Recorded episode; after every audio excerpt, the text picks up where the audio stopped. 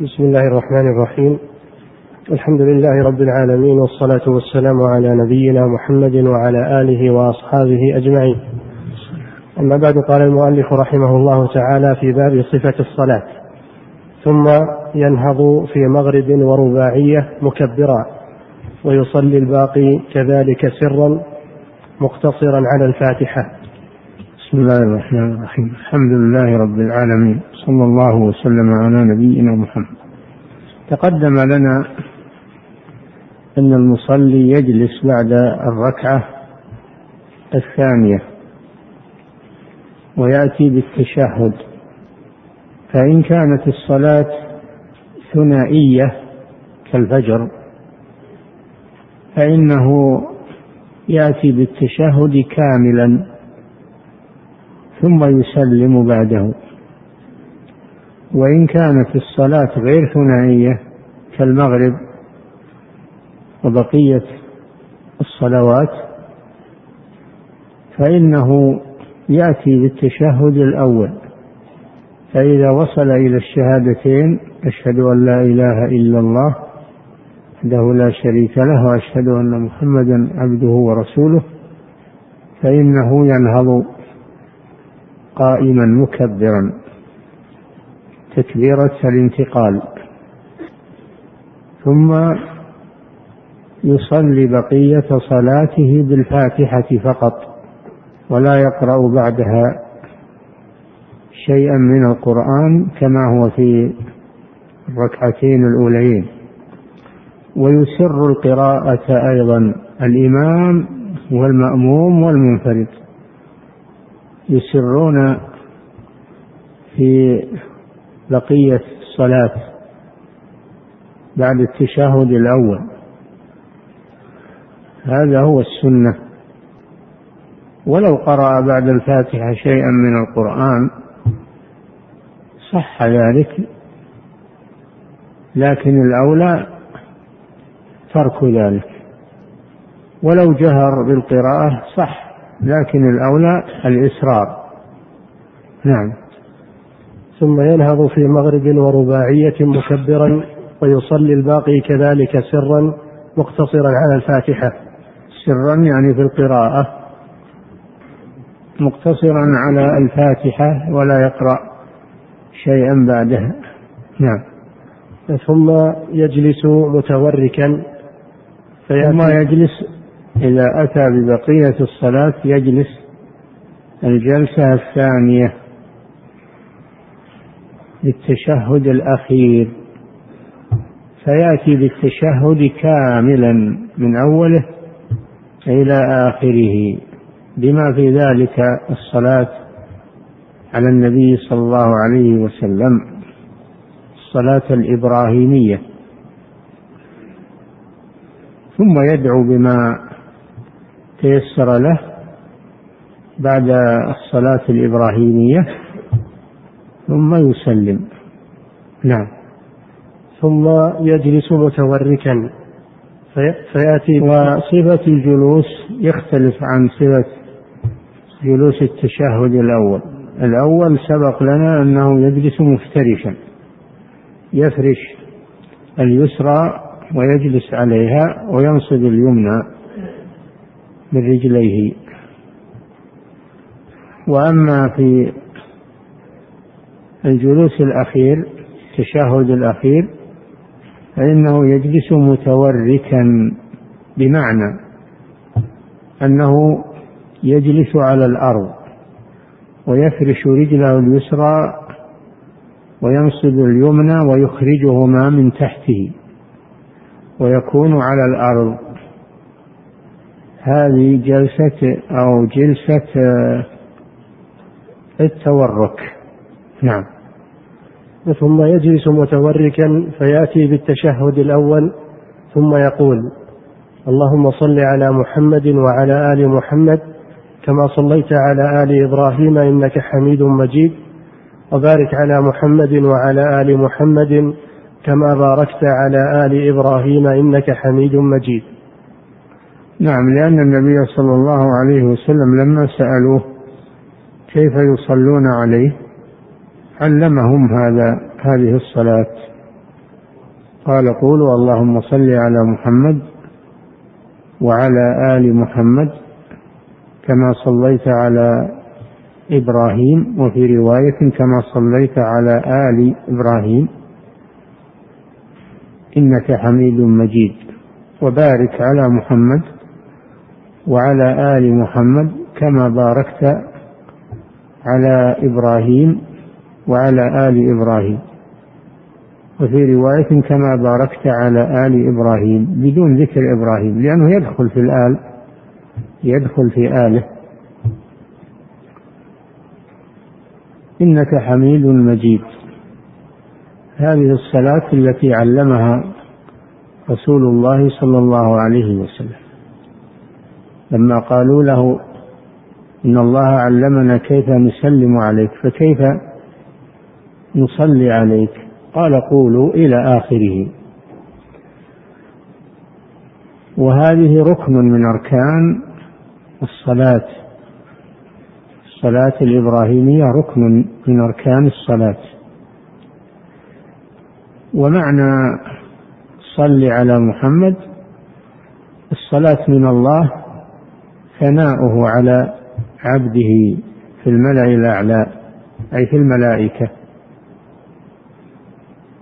فاللهم صل عليه اللهم أثني عليه. وآل محمد يطلق ويراد به القرابة قرابة محمد صلى الله عليه وسلم. من أهل بيته المؤمنين من أهل بيته المؤمنين. الذين تحرم عليهم الزكاة وهم آل علي وآل جعفر وآل وآل عقيل بني أبي طالب وآل العباس. آل العباس وآل أبي لهب من المسلمين منهم. هؤلاء هم آل محمد يعني قرابة محمد صلى الله عليه وسلم الذين تحرم عليهم الزكاة. ويطلق الآل ويراد به الأتباع. وهذا هو المقصود هنا. المقصود بالآل هنا الأتباع محمد صلى الله عليه وسلم من قرابته وغيرهم. كما قال تعالى أدخلوا آل فرعون أشد العذاب. آل فرعون يعني أتباع أتباع فرعون فيطلق الآل ويراد بهم الأتباع. وهذا هو المراد هنا. ويدخل فيهم المؤمنون من القرابة دخولا أوليا فهذا أشمل هذا القول أشمل. نعم. وبارك على محمد وعلى آل محمد. بارك يعني أنزل البركة. البركة هي ثبوت الخير. ثبوت الخير ودوامه. هذه هي البركة. نعم. كما باركت على آل إبراهيم إنك حميد مجيد. وسن, نعم. وسن أن يتعوذ. فيقول أعوذ بالله من عذاب جهنم. هذا الصلاة على النبي صلى الله عليه وسلم. الصلاة الإبراهيمية ركن من أركان الصلاة. وأما الدعاء بعد هذه الصلاة فهو مستحب ويتحرى الوارد ومنه الاستعاذة بالله من عذاب جهنم ومن عذاب القبر ومن فتنة المحيا والممات ومن فتنة المسيح الدجال. أربع تحافظ على الاستعاذة منها في آخر الصلاة. أعوذ بالله من عذاب جهنم. جهنم اسم من أسماء النار. من عذاب القبر. لأن عذاب القبر ثابت بالكتاب والسنة والإجماع من أهل السنة. وثابت نعيم القبر فعذابه أو نعيمه ثابت بالكتاب والسنة ولا ينكره إلا أهل البدع والزيغ. من عذاب القبر ومن فتنة المحيا. الإنسان ما دام على قيد الحياة فهو معرض للفتن. ما دام على قيد الحياة فلا يأمن الفتن. فأنت تسأل الله وتستعيذ به أن يحميك من الفتن. ما دمت على قيد الحياة فإن الحي لا تؤمن عليه. الفتنة. وكل ما تأخر الزمان تكثر الفتن والله المستعان. وأما فتنة الممات فإن الإنسان يفتن عند موته ويأتيه الشيطان عند وهو في النزع ويعرض عليه الموت على غير الإسلام ويحسن له الملل الأخرى. وكذلك في القبر حين يسأله الملكان فتنة القبر وهو سؤال الملكين من ربك؟ وما دينك؟ ومن نبيك؟ فلا يستطيع أن يجيب إلا أهل الإيمان. الذين عاشوا على الإيمان واليقين وماتوا عليه هم الذين يجيبون الجواب الصحيح. أما أهل النفاق فإنهم لا يستطيعون الجواب وينسون ما كانوا يقولونه نفاقا في الدنيا. يحال بينهم وبين الجواب والعياذ بالله. هذه فتنة عظيمة. هذه فتنة الممات والرابعة فتنة المسيح مسيح الدجال مسيح الضلالة والمسيح بالسين والحاء هذا المشهور. ويروى المسيخ بالخاء المسيخ بالخاء. والمسيح الدجال يعني الكذاب الدجل هو الكذب. سمي بالمسيح لسرعة سيره في الأرض وسمي بالدجال لأنه كذاب. يخرج بذلك المسيح عيسى بن مريم عليه السلام مسيح الهداية رسول الله. ويسمى المسيح لأنه يمسح على ذي العاهة فيبرأ بإذن الله. لأن عيسى عليه السلام يبرئ الأكمه والأبرص ويحيي الموتى بإذن الله. فإذا مسح على ذي العاهة برئ وهذا من معجزاته عليه الصلاة والسلام. وهو مسيح الهداية وهو رسول الله وكلمته. نعم. وسن أن يتعوذ فيقول أعوذ بالله من عذاب جهنم ومن عذاب القبر ومن فتنة المحيا والممات ومن فتنة المسيح الدجال. نعم. اللهم إني أعوذ بك من المأثم والمغرم. أعوذ بك من المأثم. وهو كل ما يؤثم كل فعل أو قول أو عمل يسبب الإثم. هذا المأثم. يقال المأثم والمأثم بمعنى واحد. أو المأثم مكان الإثم والمأثم ما يؤثم الإنسان من من الأعمال والأقوال و أي كل ما يسبب الإثم. والمغرم مراد به العذاب لأن الغرام هو الدوام. إن عذابها كان غراما يعني ملازما لأهلها ملازمة الغريم لغريمه ملازمة الدائن الغريم للمدين. فعذاب أهل النار غرام والعياذ بالله بمعنى أنه ملازم لهم لا ينفك عنهم لا يفتر عنهم وهم فيه مبلسون والعياذ بالله. لا يذوقون فيها بردا ولا شرابا إلا حميما وغساقا فهذا هو المغرم. نعم. وتبطل وقيل المراد بالمغرم الخسارة المالية والدين لأن الدين المدين غارم. المدين غارم. ولا مانع والله أعلم من إرادة المعنيين. استعيذ بالله من الديون. لأن المدين غارم. وتستعيذ بالله من العذاب. نعم. وتبطل بدعاء بأمر الدنيا.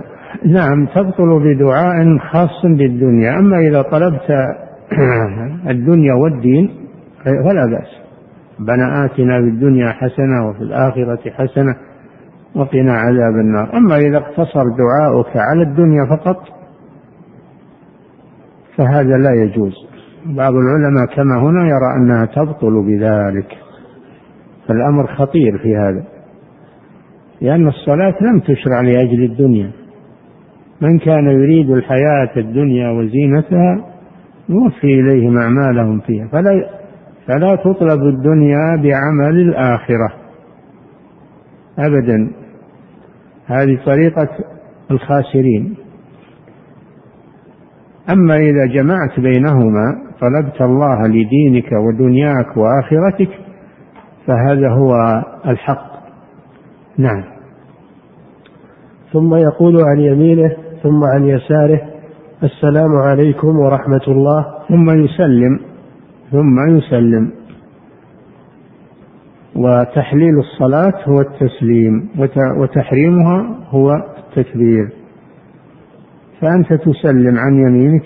السلام عليكم ورحمة الله. وعن يسارك كذلك. فالتسليمات تسليمتان ركن من أركان الصلاة. أما الالتفات عن اليمين والشمال فهو سنة. الالتفات سنة. أما التسليم فإنه ركن من أركان الصلاة. لو خرج منها بدون تسليم بطلت صلاته. نعم لقوله صلى الله عليه وسلم وتحليلها التسليم. فلا تنحل الصلاة إلا بالتسليم. والسلام عليكم من تخاطب؟ تخاطب كل كل من حضر ومن غاب من المؤمنين. السلام عليكم ورحمة الله. السلام عليكم ورحمة الله. تسلم على نفسك وعلى كل المؤمنين. خصوصا الحاضرين معك. وهذا دليل على أن الإنسان لا يقتصر على نفسه في الدعاء والنفع وإنما يكون نافعا لنفسه ونافعا لإخوانه لأن المسلمين كالجسد الواحد. كالجسد الواحد. فلا تقتصر في الدعاء لنفسك بل تدعو الله لنفسك ولوالديك وللمسلمين. هكذا المؤمن. المؤمن ليس أنانيا وإنما ينفع نفسه وينفع إخوانه. وهذا يشمل كل عبد صالح من أهل السماء والأرض. نعم. ثم يقول عن يمينه ثم عن يساره السلام عليكم ورحمة الله مرتبا معرفا وجوبا. السلام عليكم ورحمة الله. ولا يزيد وبركاته. وإن كانت قد وردت في بعض الروايات لكن المشهور والمجمع عليه هو الاقتصار على السلام عليكم ورحمة الله. هذا هو المشهور. والإنسان لا يذهب للشواذ خصوصا إذا كان يصلي بالناس فلا يشوش على الناس ويأتي بالأقوال الشاذة ويسبب فتنة. ينبغي للإمام أن يراعي هذا لأن بعض الإخوان إذا طالع بالكتب وشاف رأي إذا رأى رأي أو قولا أو رواية في الحديث يبادر بإظهارها للناس ثم يحصل فتنة ويحصل شرور. أما إذا فعل هذا بنفسه خاصة فهو ونفسه لكن ما يظهر هذا للناس. يجيب لهم شواذ الأقوال وشواذ الروايات يشوش عليهم. ولا ورد السلام عليكم فقط وورد السلام عليكم ورحمة الله وبركاته وورد السلام عليكم ورحمة الله وهذا هو المشهور وهو محل الإجماع. لا أحد يخالف في هذا. أما القول الأول السلام عليكم فقط أو السلام عليكم ورحمة الله وبركاته. هذا قول شاذ. نعم. ثم يقول عن يمينه ثم عن يساره السلام عليكم ورحمة الله مرتبا معرفا وجوبا. السلام عليكم مرتبا اللفظ مرتبا اللفظ. ما يقول عليكم السلام ورحمة الله؟ عليكم ورحمة الله السلام. ما يقول هذا؟ يقوله كما ورد. السلام عليكم ورحمة الله. هكذا. يرتبه كما ورد. مرتبا. نعم. معرفا. معرفا. بأن يقول السلام. لا لا يقول سلام عليكم. لا يقول سلام عليكم. بل يأتي بالألف واللام. هكذا ورد. هكذا ورد. نعم. مرتبا معرفا وجوبا. وجوبا ليس استحبابا ترتيب واجب. وكذلك تعريفه بالألف واللام واجب لأن هذا هو الذي ورد. فلو أنك أخللت بالترتيب أو باللفظ ما أديت الركن. هذا ركن. ما أديت الركن. نعم. وامرأة كرجل لكن المرأة في الصلاة فيما سبق كله فيما سبق كله. من صفة الصلاة والآن انتهى من صفة الصلاة.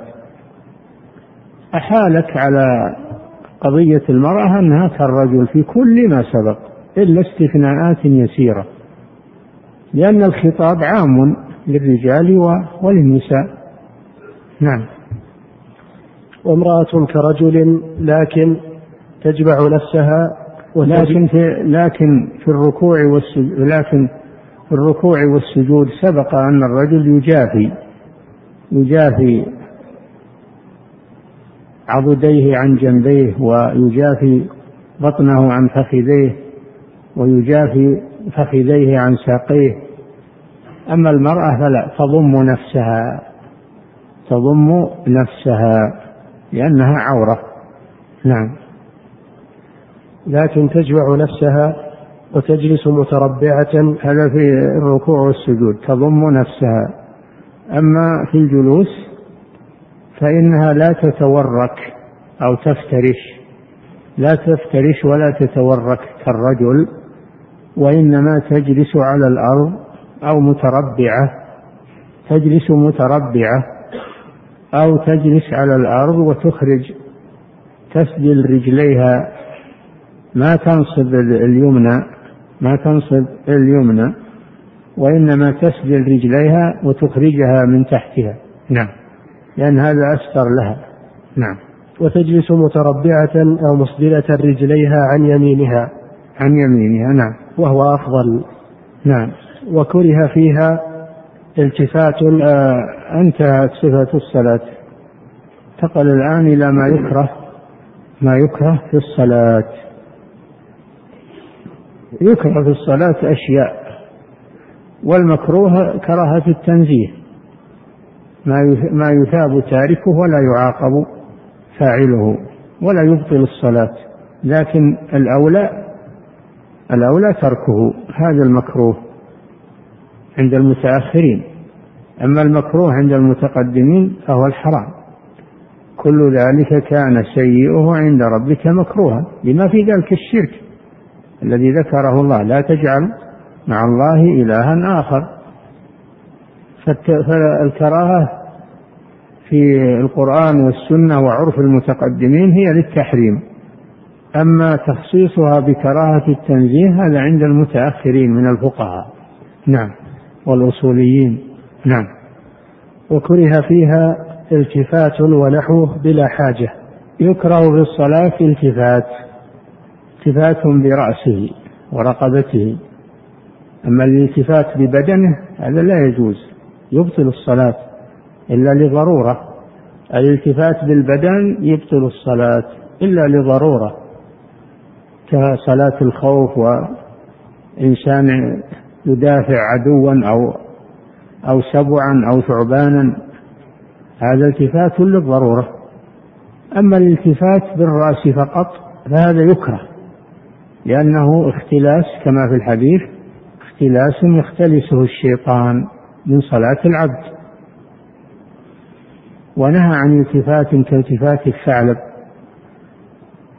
فالمصلي لا يلتفت. إذا صليتم فلا تلتفتوا. في حديث الصحيح إن الله ينصب وجهه قبل وجه المصلي. فإذا صليتم فلا تلتفتوا. الالتفات بالرأس والوجه من غير حاجة مكروه ولكنه لا يبطل الصلاة. أما إذا كان لحاجة فلا ليس مكروها. قد فعله النبي صلى الله عليه وسلم في بعض غزواته. لما خشي أن أن العدو يهجم عليهم من الشعب جعل صلى الله عليه وسلم يلتفت إلى الشعب وهو يصلي. فهذا في حالة الخوف وهذا غير مكروه. نعم. وكره فيها التفات ونحوه بلا حاجة. بلا حاجة. أما إذا كان لحاجة يجوز مثل فعل النبي صلى الله عليه وسلم. نعم. وإقعاء. ها؟ وإقعاء. يكره في الصلاة الإقعاء في الجلوس. سبق لنا أنه في التشهد الأول يتو... يفترش في التشهد الأخير يتورك. فيكره. الإقعاء في في في التشهد والإقعاء بين السجدتين. ما هو الإقعاء؟ الإقعاء أن أن يرفع قدميه يجعل أصابع قدميه على الأرض ثم يرفع العقبين إلى أعلى ويجلس عليهما يجلس عليهما. هذا منهي عنه. وهو عقبة الشيطان نهى عن عقبة الشيطان. لكن ورد في حديث في مسلم وغيره أنه كان صلى الله عليه وسلم أحيانا يفعل هذا. قالوا هذا بعض الأحيان إذا فعله بعض الأحيان فلا بأس أما المداومة عليه فلا. نعم. وافتراش ذراعيه ساجدا. نعم يكره كذلك افتراش ذراعيه ساجدا. السنة أنه يرفع ذراعيه عن الأرض ولا يفرش ذراعيه لأن هذا تشبه بالكلب. تشبه بالكلب هو الذي يفرش ذراعيه. ونحن نهينا عن التشبه بالحيوانات. نهي عن التفات كالتفات الثعلب وعن بروك كبروك البعير وعن إقعاء وعن عن بروك كبروك البعير وعن التفات كالتفات الثعلب وعن افتراش ذراعيه كالكلب. نعم بل يرفع ذراعيه عن الأرض. نعم. وافتراش ذراعيه ساجدا وعبث ويكره العبث في الصلاة. كثار من العبث والحركة والعبث باللحية و وبالمنخرين وب يكره هذا. لأن هذا يشغل عن الصلاة والإقبال على الله سبحانه وتعالى ويدل على الغفلة عن الصلاة. نعم.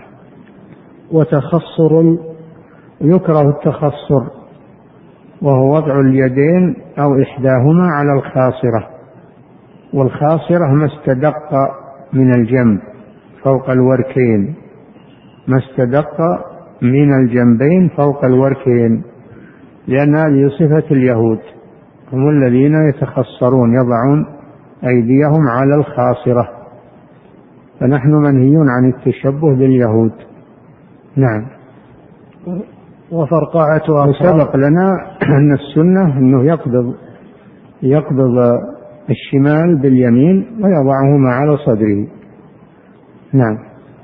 وفرقعة أصابع وتشبيكها. نعم يكره أيضا فرقعة الأصابع. لأن مفاصل الأصابع يصير لها صوت يحركها ويصير لها صوت. هذه الفرقعة هذه مكروهة لأن هذا عبث في الصلاة ويدل على الكسل. هذا يدل على الكسل. والتشبيك هذا منهي عنه. هذا منهي عنه وتشبيك الأصابع. قبل الصلاة وهو ينتظر الصلاة أو في أثناء الصلاة. هذا لا يجوز. لا يجوز للمسلم أن يشبك أصابعه وهو ينتظر الصلاة قبل الإقامة ولا وهو في الصلاة. لأن النبي صلى الله عليه وسلم نهى عن ذلك. قال فلا يشبكن بين أصابعه فإنه في صلاة. أما تشبيك الأصابع بعد الفراغ من الصلاة فلا بأس. قد فعله النبي صلى الله عليه وسلم. نعم. وكونه حاقنا ونحوه. يكره دخوله في الصلاة وهو مشغول بالبول أو الغائط.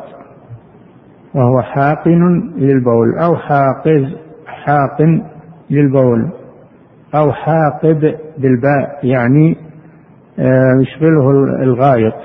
هذا هو الحاقد. لأن هذا يشغله عن الصلاة يشوش عليه صلاته.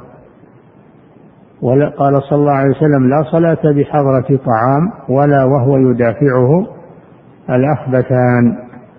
فإذا أصابه شيء من ذلك فإنه يتخلص منه ويتوضأ ثم يقبل على صلاته.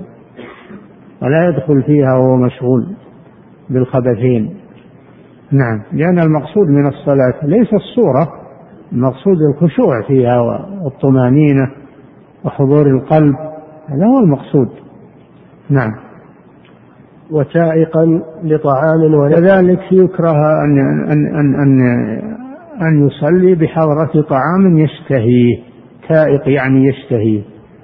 لأن هذا يشغله عن صلاته. وقد قال صلى الله عليه وسلم لا صلاة بحضرة طعام. وقال إذا حضر العشاء فابدأوا به. وذلك من أجل أن الإنسان يدخل في الصلاة وهو مطمئن. لا يدخل فيها وهو مشوش الفكر. نعم. وتائقا لطعام ونحوه. ونحوه من شراب طعام أو شراب. نعم. وإذا نابه شيء سبح رجل وصفقت امرأة. وإذا ناب الإمام شيء يعني الإمام سهى في صلاته كيف يحصل تنبيهه؟ الكلام لا يجوز كلام العادي لا يجوز ما يقول له أنت أنت سهوت أو أنك ما يجوز هذا في الصلاة. النبي صلى الله عليه وسلم شرع لنا الرجال يسبحون. يقولون سبحان الله حتى يتنبه الإمام. النساء لما كان صوت المرأة عورة فإنها تصفق بكفيها إحداهما على الأخرى حتى يتنبه الإمام. إذا نابكم شيء في صلاتكم فلتسبح الرجال ولتصفق النساء. فدل على أن التصفيق خاص بالنساء.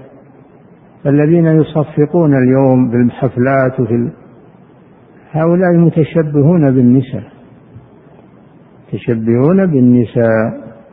وقد لعن صلى الله عليه وسلم المتشبهين من الرجال بالنساء ولعن المتشبهات من النساء بالرجال. نعم.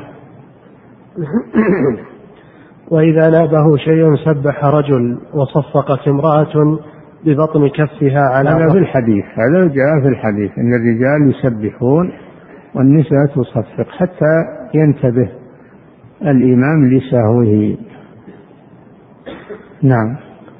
وصفقت امرأة ببطن كفها على ظهر الأخرى صفة التصفيق أنها تصفق ببطن كفها على ظهر الكف الآخر. ما هو متصفق ببطون كفيها؟ لا. تصفق ببطن واحدة على ظهر الأخرى. نعم. ويزيل بصاقا ونحوه بثوبه. يجوز للمصلي إذا بدره مخاط مخاط في الأنف أو بصاق في الفم أن يزيله لأنه يشغله لكن بثوبه. يزيله إذا كان في المسجد يزيله بثوبة أو بمنديل معه.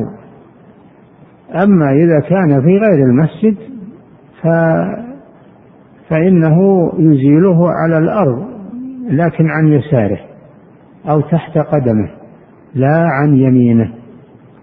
إذا بدره بصاق أو مخاط وهو في غير المسجد فإنه يمتخط أو يبصق عن يساره. وهو يصلي أو تحت قدمه ولا يجوز له أن يبصق أو أن يمتخط عن يمينه. نعم. ويزيل بصاقا ونحوه بثوبه ويباح هذا إذا كان في المسجد بثوبه أو بمنديل. اليوم الحمد لله المناديل ميسرة في المساجد. نعم. ويباح في غير مسجد عن يساره. ويباح للمصلي أن يبصق وهو يصلي عن يساره. نعم.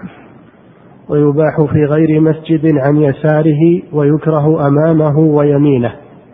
يكره أمامه لأن الله قبل وجه المصلي أو عن يمينه لأن الملك عن يمينه. نعم. فصل. نعم. وجملة أركانها أربعة عشر. القيام. أفعال الصلاة تنقسم إلى ثلاثة أقسام. أفعالها وأقوالها تنقسم إلى ثلاثة أقسام أركان وواجبات وسنن. أركان وواجبات وسنن. لا تخرج أفعال أو أقوال الصلاة عن هذه الأقسام. نعم. وجملة أركانها أربعة عشر. أربعة. وجملة أركانها أربعة عشر. إي نعم هذا مبني على فتح الجزئين كما يقولون. نعم. القيام والتحريم. الأول القيام في في الفريضة. القيام في الفريضة ركن لا تصح بدونه مع القدرة. لقوله تعالى حافظوا على الصلوات والصلاة الوسطى وقوموا لله قانتين. قال صلى الله عليه وسلم يصلي المريض قائما فإن لم يستطع فقاعدا فإن لم يستطع فعلى جنب. دل على أن القيام ركن إلا للعاجز. نعم. والتحريمة تحريمة هي الركن الأول. وهي الركن الأول. يعني يقوم لماذا قدم القيام عليها؟ لأن لأنه يأتي بها وهو قائم. يأتي بالتحريمة وهو قائم.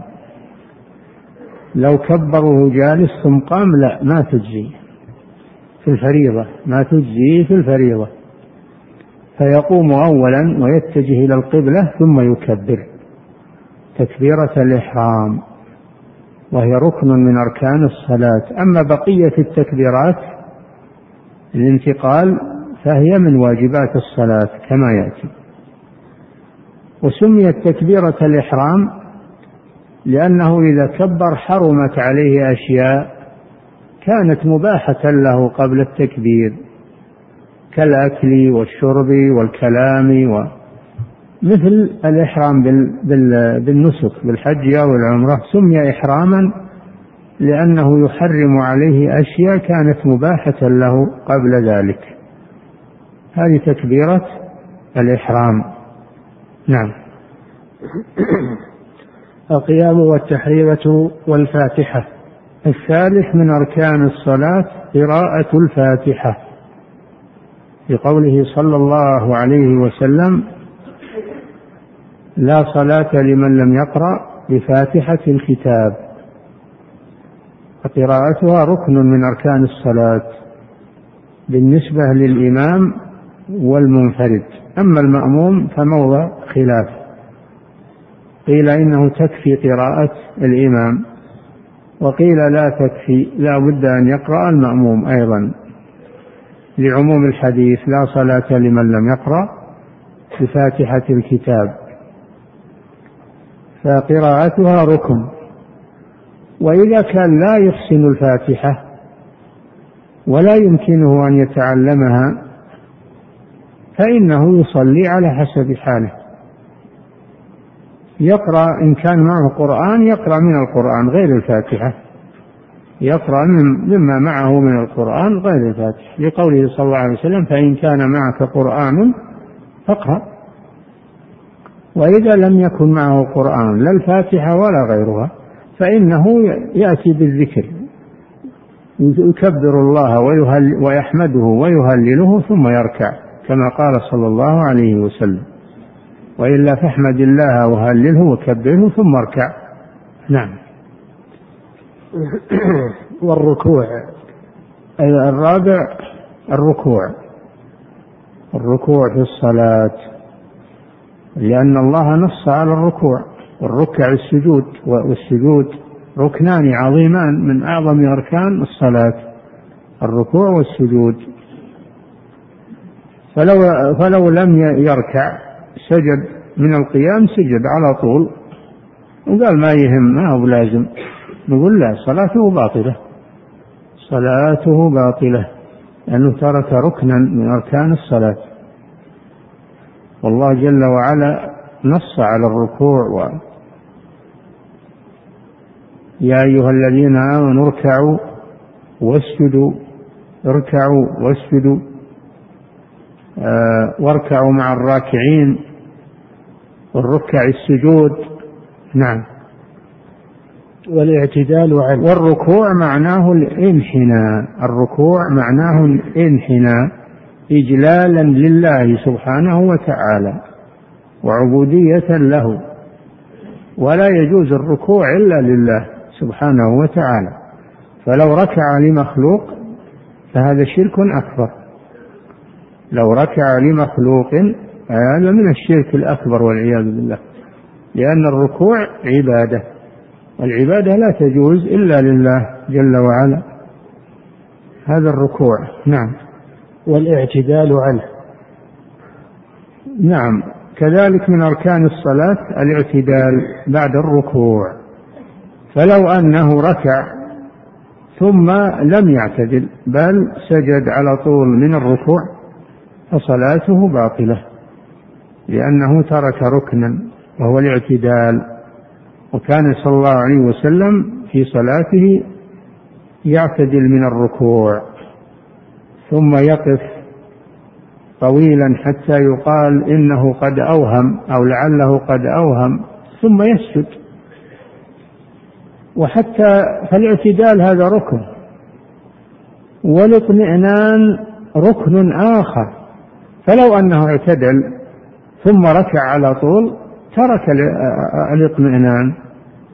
والقيام بعد الركوع تركه. ترك ركنا. فهما ركنان. اولا الاعتدال وثانيا القيام بعد الركوع.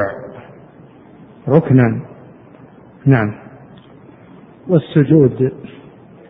نعم أعد القيام والتحريمة والفاتحة والركوع والاعتدال عنه والسجود. والاعتدال عنه. يدخل فيه القيام بعد الركوع. يدخل في الاعتدال لأنه ما يكفي أنه يرفع ثم يسجد ويترك. القيام بعد الركوع. نعم. والركوع والاعتدال عنه والسجود. نعم. كذلك من أعظم أركان الصلاة السجود على الأرض أو على المصلى سواء الأرض مباشرة أو على فراش. المهم أنه يسجد بأن يضع جبهته وأنفه وكفيه وركبتيه وأطراف قدميه على الأرض. لقوله صلى الله عليه وسلم أمرت أن أسجد على سبعة أعظم. ثم ذكر قال الجبهة وأشار إلى أنفه صلى الله عليه وسلم واليدين والركبتين وأطراف القدمين على سبعة أعضاء. هذا السجود وهو خضوع لله سبحانه وتعالى وذل بين يديه فلو سجد لمخلوق فإنه يكفر بذلك ويكون مشركا لأن السجود عبادة عظيمة لا تجوز إلا إلا لله سبحانه وتعالى. نعم. والسجود والاعتدال عنه. الاعتدال عنه أي الجلسة بين السجدتين. الجلسة بين السجدتين ركن. فلو أنه رفع من السجود ثم سجد على طول ولا جلس تكون صلاته باطلة لأنه ترك ركنا من أركان الصلاة. نعم. والجلوس بين السجدتين بين السجدتين. نعم. والطمأنينة. نعم الطمأنينة. وهي السكون في الصلاة وعدم الحركة عدم السرعة في الصلاة. هي السكون في الصلاة. بعد كل انتقالة من ركن إلى ركن آخر يطمئن. ويطمئن في أثناء الأركان أيضا. ولهذا صلاة المسيء الذي جاء وسلم على النبي صلى الله عليه وسلم وأمره بالإعادة عدة مرات ثم قال والذي بعثك بالحق نبيا لا أحسن غير هذا فعلمني. فقال له إذا قمت إلى الصلاة فكبر ثم اقرأ ما تيسر معك من القرآن ثم اركع حتى تطمئن راكعا ثم ارفع حتى تعتدل قائما ثم اسجد حتى تطمئن ساجدا ثم ارفع حتى تعتدل جالسا تطمئن جالسا ثم اسجد حتى تطمئن ساجدا ثم افعل ذلك في صلاتك كلها. فكونه أمر الرجل أن يعيد الصلاة لماذا؟ لأنه لم يطمئن. فدل على أن الطمأنينة ركن من أركان الصلاة. نعم. والطمأنينة والتشهد الأخير. الطمأنينة في الكل في كل أركان الصلاة. نعم. والتشهد الأخير. التشهد الأخير كما سبق ركن.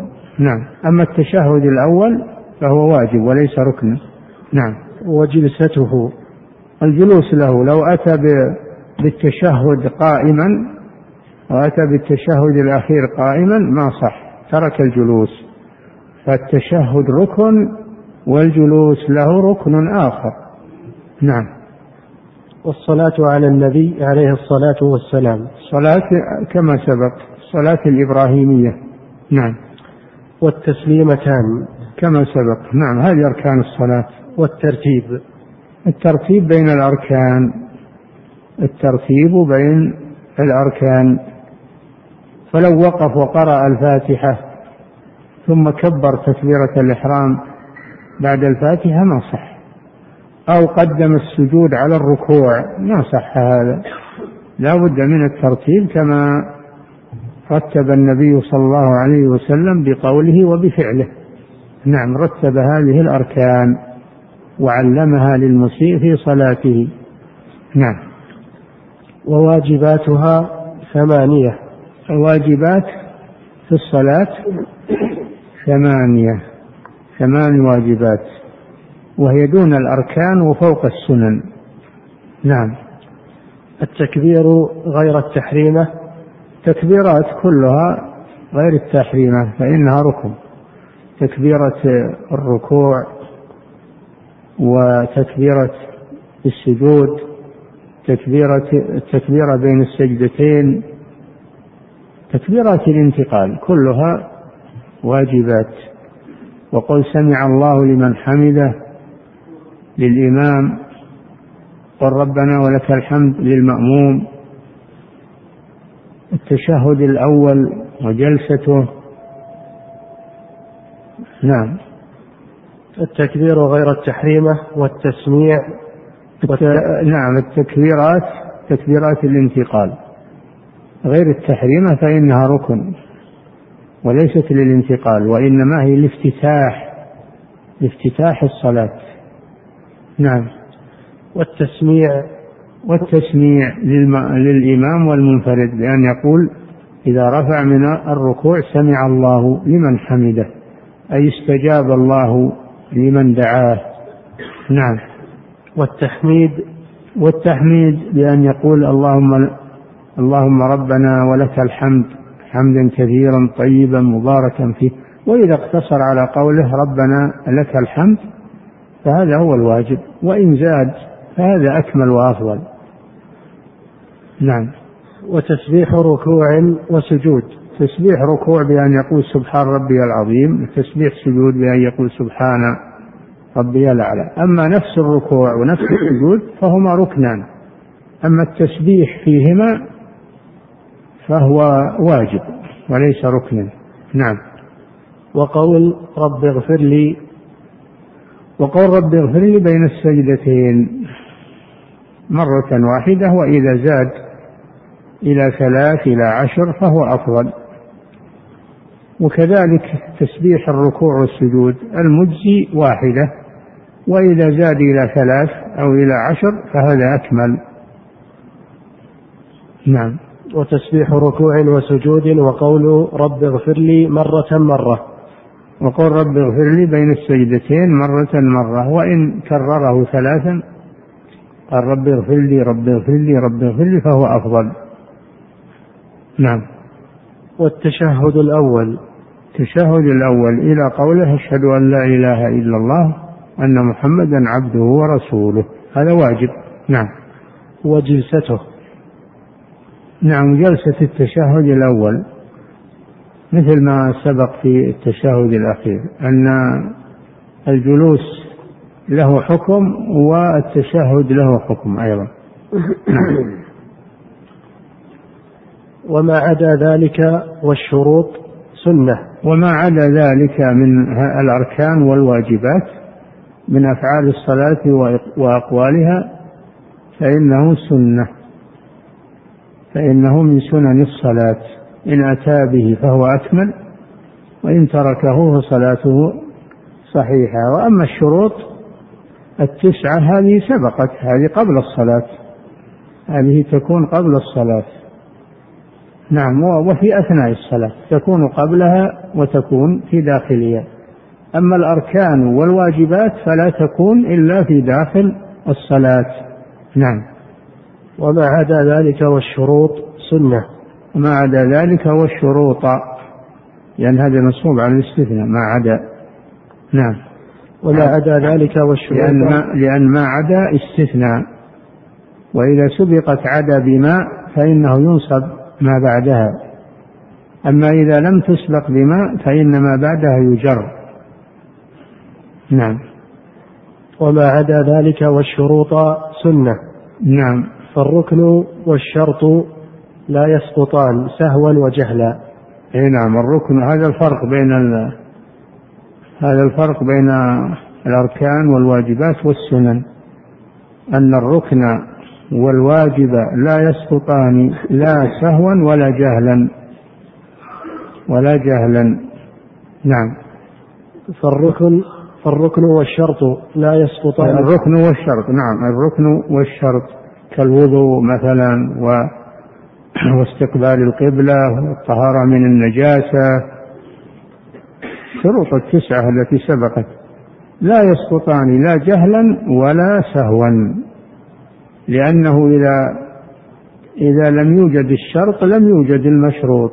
والأصوليون يقولون الشرط ما يلزم من عدمه العدم فإذا عدم الشرط عدم المشروط. هذا الشروط. نعم. فالركن والشرط لا يسقطان سهوا وجهلا ويسقط الواجب بهما. أما الواجب واجبات الصلاة الثمانية فيسقط بالجهل ويسقط بالنسيان. وتصح الصلاة إذا تركه جهلا أو تركه سهوا فإن صلاته تصح لكن يجبره بسجود السهو. نعم.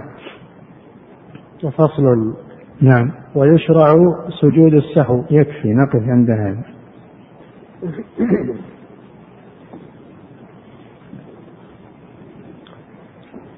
يقول فضيلة الشيخ وفقكم الله. بعض الناس حينما يصلي يقوم بالتثاؤب بصوت مرتفع. ما يجوز ما يجوز انه إنه يرفع صوته بالتثاؤب. اولا لأنه يبين منه حروف يبين من الحروف. إذا رفع صوته بالتذاوب ظهرت حروف وصوت فلا يجوز. ولهذا جاء في الحديث إنه إن التثاؤب من الشيطان تثاؤب من الشيطان لأنه يدل على الكسل على الخمول. فإذا غلبه التثاؤب أولا يحاول أنه ما يتثاؤب فإذا غلبه التثاؤب فإنه يخفي صوته. يخفي صوته ويضع يده على فمه. نعم هذا في الصلاة وغير الصلاة لكن في الصلاة من باب أولى. نعم. يقول فضيلة الشيخ وفقكم الله إذا تثاءب الإنسان في الصلاة هل يتعوذ من الشيطان الرجيم؟ لا ما لا في الصلاة ولا في غيرها، التعوذ عند التثاؤب غير مشروع. لا في الصلاة ولا في غيرها وإنما هو من عادة العوام. نعم. يقول فضيلة الشيخ وفقكم الله هل يجب الفتح على الإمام في القراءة؟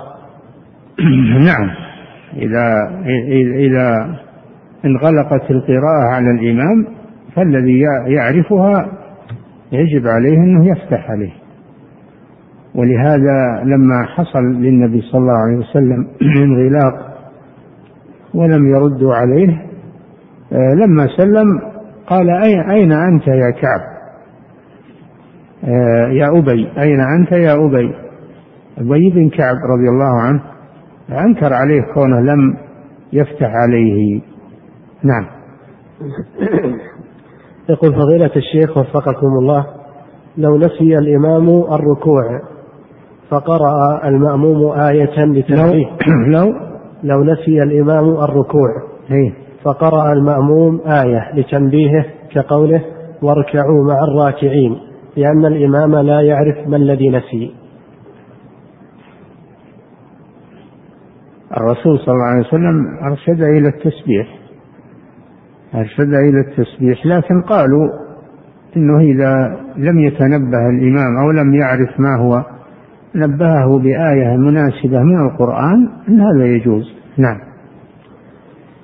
يقول فضيلة الشيخ وفقكم الله ذكرتم حفظكم الله أن آل محمد تحرم عليهم الزكاة. فما معنى هذا الكلام؟ معنى هذا الكلام؟ ما هو واضح.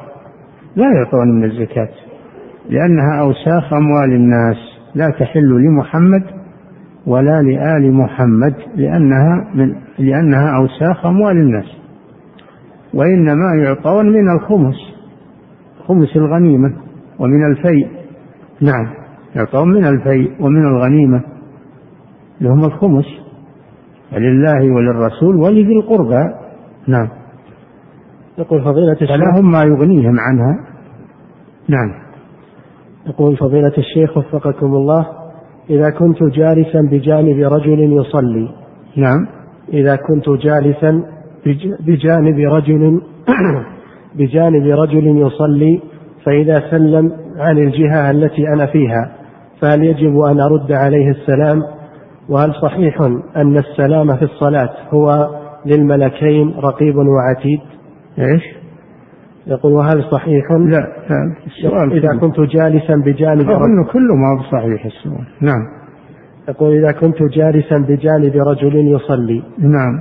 فإذا سلم عن الجهة أو إلى الجهة التي أنا فيها فهل يجب علي أن أرد عليه السلام؟ لا ما يجوز لك ترد عليه السلام. ما هو يجب ما يجوز لك ترد عليه السلام لأن هذا شيء لم يرد. نعم. وهل صحيح أن السلام إنما هو على الملكين رقيب وعتيد. من قال هذا؟ يحتاج إلى دليل. نعم. يقول فضيلة الشيخ وفقكم الله الدعاء الخاص بأمور الدنيا يبطل الصلاة. فهل هذا في صلاة الفرض فقط أم حتى النافلة؟ حتى النافلة لأن الصلاة لا تشرع لأمر الدنيا. لكن إذا دعا للدنيا تبعا لدعاء الآخرة فلا بأس. يجوز تبع ما لا يجوز استقلالا. نعم. يقول فضيلة الشيخ وفقكم الله هل ورد عن النبي صلى الله عليه وسلم أنه سلم من صلاة نافلة تسليمة واحدة فقط. نعم ورد هذا. ورد أن النافلة تكفي لها تسليمة واحدة. وقال به كثير من أهل العلم. نعم. وهل يجوز للإمام أن يفعل ذلك في صلاة التراويح وغيرها؟ لا. أنا قلت لكم ما يشوش. الإمام ما يشوش على الناس. يجيب لهم أشياء ما يعرفونها ويشوشون. اتركوا التشويش على الناس. إذا صليت لحالك بكيفك بينك وبين الله. أما تصلي بالناس وتشوش عليهم لا. نعم. يقول فضيلة الشيخ وفقكم الله بالنسبة للمرأة. إذا توركت وافترشت وهي تصلي في بيتها ولا يراها أحد. إلا محارمها فهل ينكر عليها؟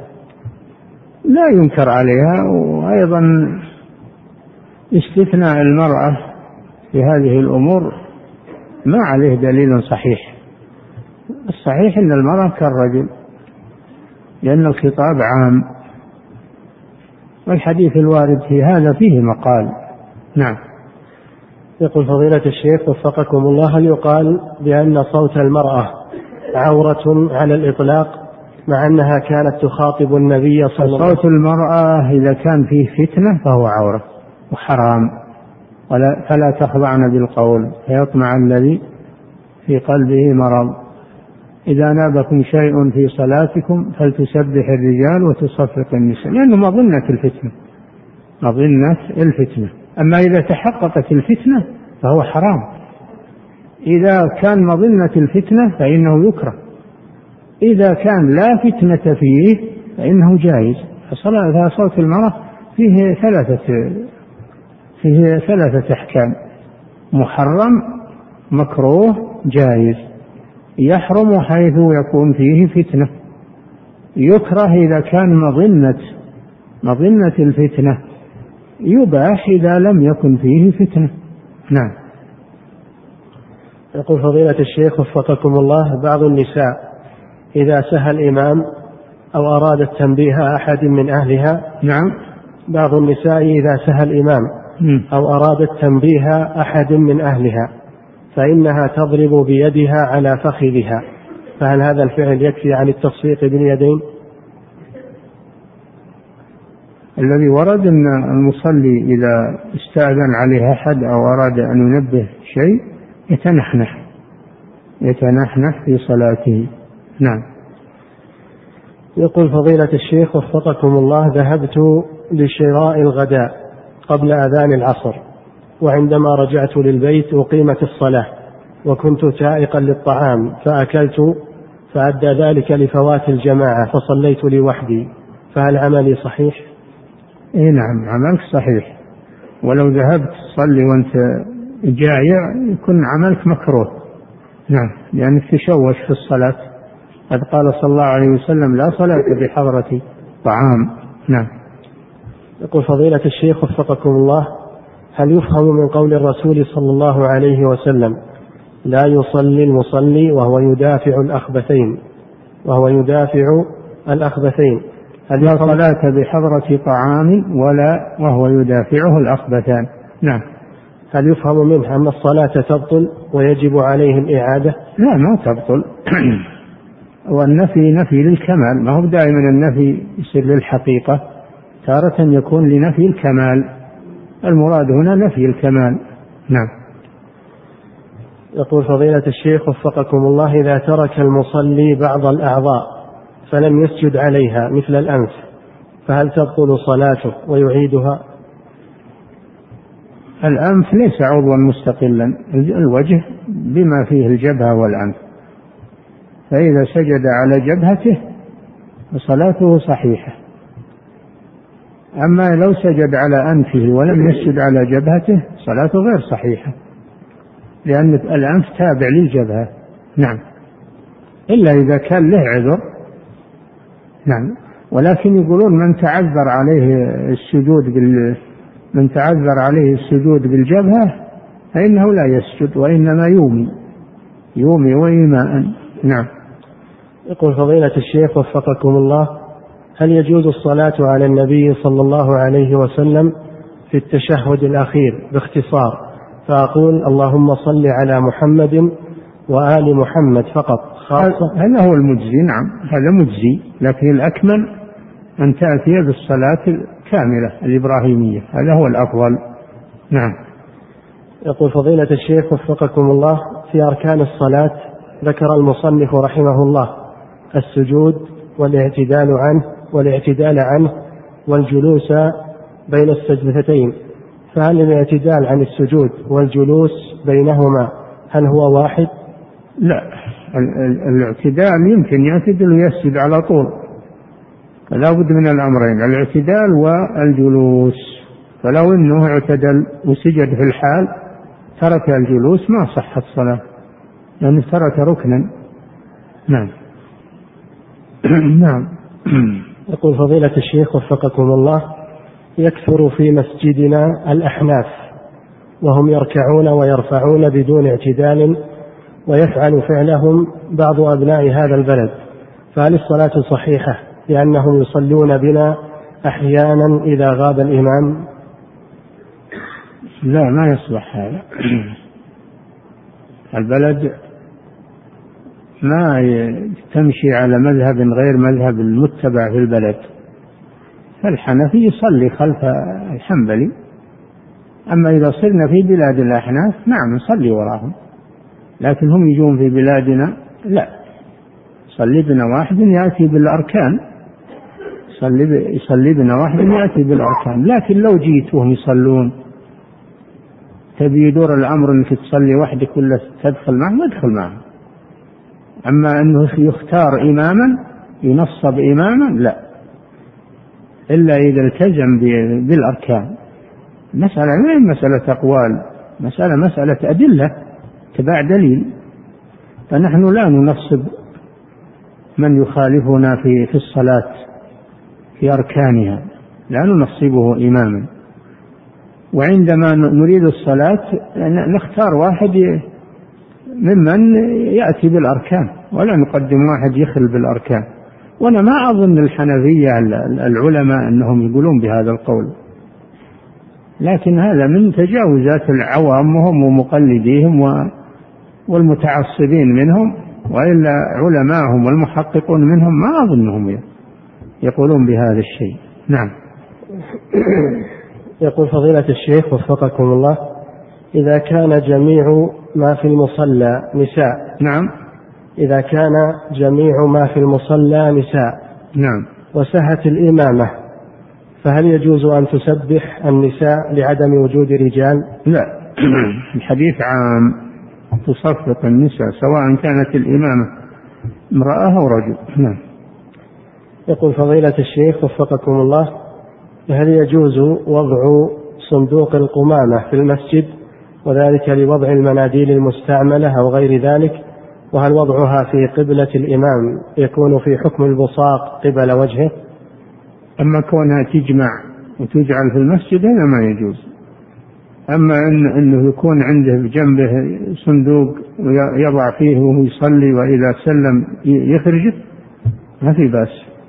أما أنه يصير مستديم في المسجد لما يجتمع ويمتلي هذا ما يجوز. نعم. يقول فضيلة الشيخ وفقكم الله في متن أبي شجاع رحمة الله عليه ذكر أركان الصلاة سبعا وعشرين ركنا والسبب في ذلك أنه جعل بين كل ركنين ركن الطمأنينة في هذا الركن. فهل هذا أولى من عد ركن الطمأنينة ركنا واحدا؟ على كل حال المهم الطمأنينة سواء عددتها منفردة أو أو أنها في الركن نفسه. المهم تحقق الطمأنينة. نعم. يقول فضيلة الشيخ وفقك ولا مشاحة بالاصطلاح. نعم.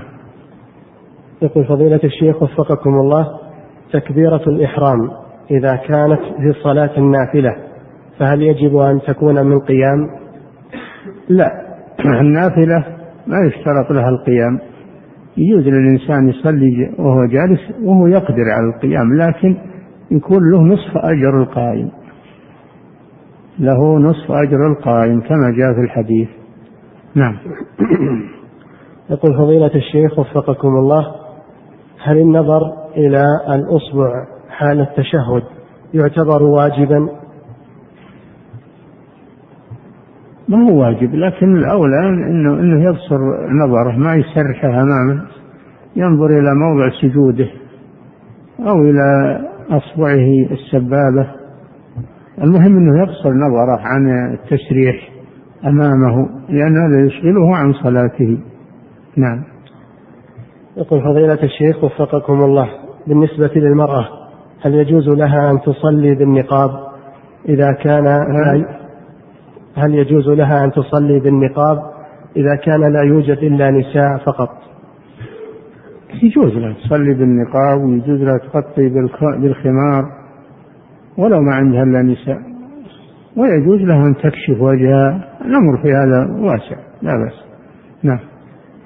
يقول فضيلة الشيخ وفقكم الله هل يفهم من حديث الرسول صلى الله عليه وسلم لا يبرك أحدكم كما يبرك البعير أنه يهبط على ركبتيه وهل يدي الجمل في ركبتيه كما يقول بعض العلماء؟ وهل يجوز الهوي على اليدين؟ أرجو منكم التكرم بتوضيح هذه المسألة.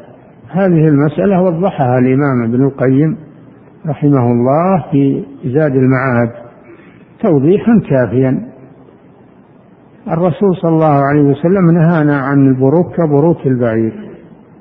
بروك البعير أنتم شاهدوا البعير الآن إذا برك. أول ما يقع في الأرض ركبته آه، يداه أول ما يضع في الأرض يديه. ثم ركبتيه. فأنت إذا وضعت يديك أولا تشبهت بالبعير. هذا شيء واضح ما يحتاج إلى مغالطة. برك بعير وشف.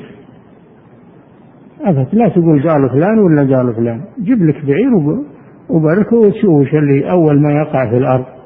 وعندما يقوم تشوف أول ما ينهض منه. ونحن نهينا عن التشبه بالبعير نعم. فضيلة الشيخ وفقكم الله هذا سائل من ليبيا يقول ما حكم القراءة الجماعية للنساء في المسجد لأجل التعليم والمراجعة؟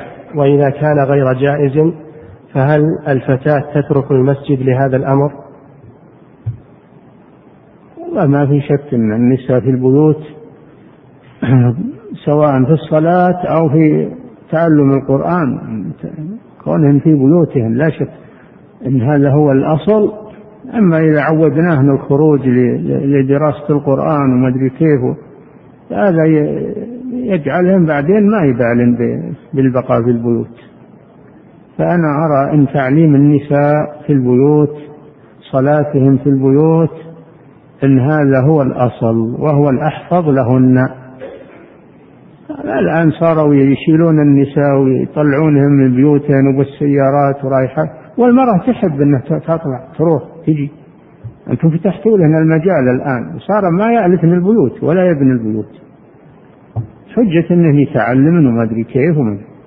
فأنا أرى أن هذا الأولى تركه. وأن تبقى النساء في البيوت. وما تعلمنه يكفي إن شاء الله. ولا حاجة إلى التبحر في التعليم و... نعم. ويقول أيضا فضيلة الشيخ هل يشرع القنوت لجماعة الرجال والنساء في الوتر؟ نعم. هل يشرع القنوت لجماعة الرجال والنساء في الوتر في غير رمضان؟ هل يشرع إيش؟ القنوت دعاء القنوت. اي وش فيه؟ لجماعة الرجال والنساء في الوتر. في غير المداومة. على المداومة على فعل صلاة الليل والوتر جماعة هذا بدعة. أما فعله بعض الأحيان فعله بعض الأحيان من غير مداومة لا بأس. نعم. وهذا سائل من المغرب يقول فضيلة الشيخ في بلادنا لا يوجد إلا جامعات ومدارس مختلطة فهل يجوز لنا نحن الشباب أن ندرس في هذه المدارس والجامعات؟ والله ما أدري عنكم هذه مسائل خطيرة جدا. هذه مسائل خطيرة جدا. ولماذا لا تكونون لكم مدارس أنتم؟ تكونون لكم مدارس وسالمة من الاختلاط. تكون مدارس أهلية أو كليات أهلية أو جامعات أهلية من أهل الخير. نعم. بهذا تخرجون من الإثم ومن الحرج ومن نعم. يقول فضيلة الشيخ وفقكم الله ذكر الإمام الصنعاني رحمة الله عليه. في سبل السلام فقال وفي مسند الحارث أن النبي صلى الله عليه وسلم قال من كان له ثلاثة من الولد ولم يسمي أحدهم بمحمد فقد جهل وعن ابن عباس إذا كان يوم وعن ابن عباس إذا كان يوم القيامة نادى مناد ألا, ألا ليقم من اسمه محمد فليدخل الجنة تكرمة للنبي صلى الله عليه وسلم فما رأيكم في هذا الكلام؟ وهل هو صحيح؟ والله أنا أظن هذا من الغلو. وهذا يحتاج إلى تثبت عن رواية الحديثين. لابد من التثبت في هذا الأمر. النبي صلى الله عليه وسلم يقول خير الأسماء عبد الله وعبد الرحمن. ما قال خير الأسماء محمد. قال خير الأسماء عبد الله وعبد الرحمن. وأصدقها حارث وهمام. هذا الذي ورد في الصحيح. نعم. يقول فضيلة الشيخ وفقكم الله رجل يقوم بتوصيل الطلاب إلى المدارس. والإنسان ما ينفع إلا عمله ما ينفع الاسم. إذا صار اسمه محمد وهو فاجر ينفع محمد؟ ما ينفع هذا. لو كان اسمه حرقوس أو مقروس أو ما أدري كيف ولكنه صالح هذا ما يضره الاسم أبدا. نعم. يقول فضيلة الشيخ وفقكم الله رجل يقوم بتوصيل الطلاب إلى المدارس. نعم. رجل يقوم بتوصيل الطلاب إلى المدارس وإرجاعهم وقد تفوته صلاة الجماعة للظهر نتيجة الذهاب بالأولاد في السيارة. رجل رجل إيه؟ يقوم بتوصيل الطلاب نعم. إلى المدارس وإرجاعهم وقد تفوته صلاة الجماعة صلاة الظهر نعم. في المسجد. إيه نعم. فهل. فهل له أن يؤخر الصلاة حتى ينتهي من هذا العمل؟ اي نعم لأن الاولاد يضيعون عليهم خطر و... فما في شك إن هذا عمل مستحفظ عليه فمن استحفظ على عمل واستدعى إنه يصلي في مكانه ولا يروح للمسجد فإنه يصلي في مكانه نعم يقول فضيلة الشيخ وفقكم الله انتشر في هذه الأيام الإعلانات الموجودة في الطرق وتحتوي على صور كبيرة لذوات الأرواح. فما نصيحتكم لهذه الشركات والمؤسسات التي تقوم بذلك؟ وما هو الطريق الصحيح الشرعي لنا لإنكار هذا المنكر؟ عليكم أنكم تراجعون الهيئات مراكز الهيئات ومراكز الهيئات يغيرون هذا الشيء لأن هذا من صلاحياتهم. من صلاحياتهم يغيرون هذا الشيء أو يكتبون لولاة الأمور. نعم. يقول فضيلة الشيخ وفقكم الله يكثر الكلام في هذه الأيام حول مسألة جواز بيع النساء في المحلات النسائية في الأسواق. فما هو الواجب في هذا وما هو حكمه الشرعي؟ هذا كما ذكرنا أنه من مفردات ترجيل المرأة وإخراجها من بيتها. هم يقصدون هذا. يقصدون أن المرأة ما تبقى في بيتها. ويدورون أي وسيلة تخرجها من بيتها. هذا من وسائل إخراج النساء من بيوتهن. نعم. هذا يقول فضيلة الشيخ وفقكم الله. ذكر المؤلف رحمه الله بأن الصلاة تبطل بدعاء بأمر الدنيا. فكيف يجمع بين هذا وبين ما ورد في حديث النبي صلى الله عليه وسلم أنه قال ثم ليتخير من الدعاء ما شاء يعني من أمور من من, من أمور الدنيا والدين. أما ما شاء من أمور الدنيا فقط هذا لا. من كان يريد الحياة الدنيا وزينتها أنتم تعلمون الآية. ومنهم من يقول فمنهم من يقول ربنا آتنا في الدنيا وما له في الآخرة من خلاق. ومنهم من يقول ربنا آتنا في الدنيا حسنة وفي الآخرة حسنة وقنا عذاب النار. أولئك لهم نصيب مما كسبوا. نعم. يقول فضيلة الشيخ وفقكم الله ورد في حديث رواه البخاري ومسلم لا صلاة لمن لم يقرأ بف... لا صلاة لمن لم يقرأ فيها بفاتحة الكتاب نعم. فصاعدا. ما معنى كلمة صاعدا؟ يعني ما زاد عليها. صاعدا يعني ما زاد عليها من ما تيسر من القرآن. نعم. انتهت وهذا في الركعتين الأوليين.